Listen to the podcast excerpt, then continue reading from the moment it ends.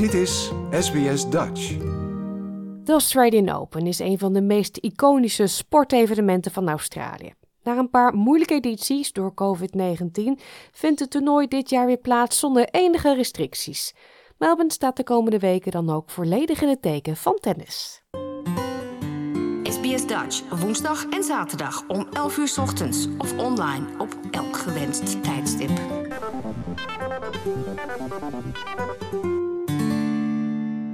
Voor het eerst in drie jaar gelden er op Melbourne Park geen beperkingen meer en komt de Australian Open 2023 helemaal tot leven.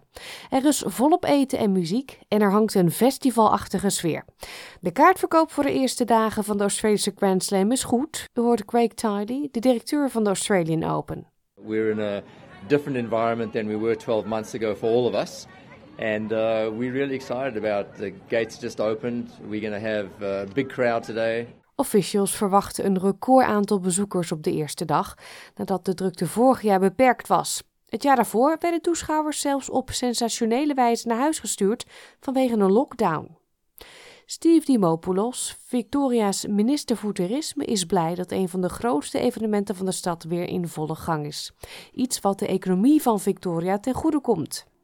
I can't describe how economically important it is. It's one of only two, one of only the only place on earth, Melbourne is, to have both a Grand Slam tennis event and a Grand Prix. Tussen de menigte in Melbourne was een opvallende verschijning, voormalig Wimbledon-kampioen Pat Cash. No, it's Australian Open. It's, it's, it's my hometown. It's the Australian Open. It's uh, first day, uh, a place that uh, I've seen change a lot over the years. I'm still getting lost. Everything's, there's always something great and something new happening here. So it's very exciting the first day. Er waren vooraf toch wat zorgen over hoe negenvoudig kampioen Novak Djokovic zou worden ontvangen in Melbourne, maar fans zijn meer dan tevreden. It's really nice that we're able to get back to normal and everyone's back. So He just wants to put everything behind him and look forward. And he's here for the tennis, which we all are here for. Australiërs hadden al hun hoop gevestigd op Nick Kyrgios, maar hij trok zich maandag nog voor aanvang van zijn eerste wedstrijd terug vanwege een aanhoudende knieblessure.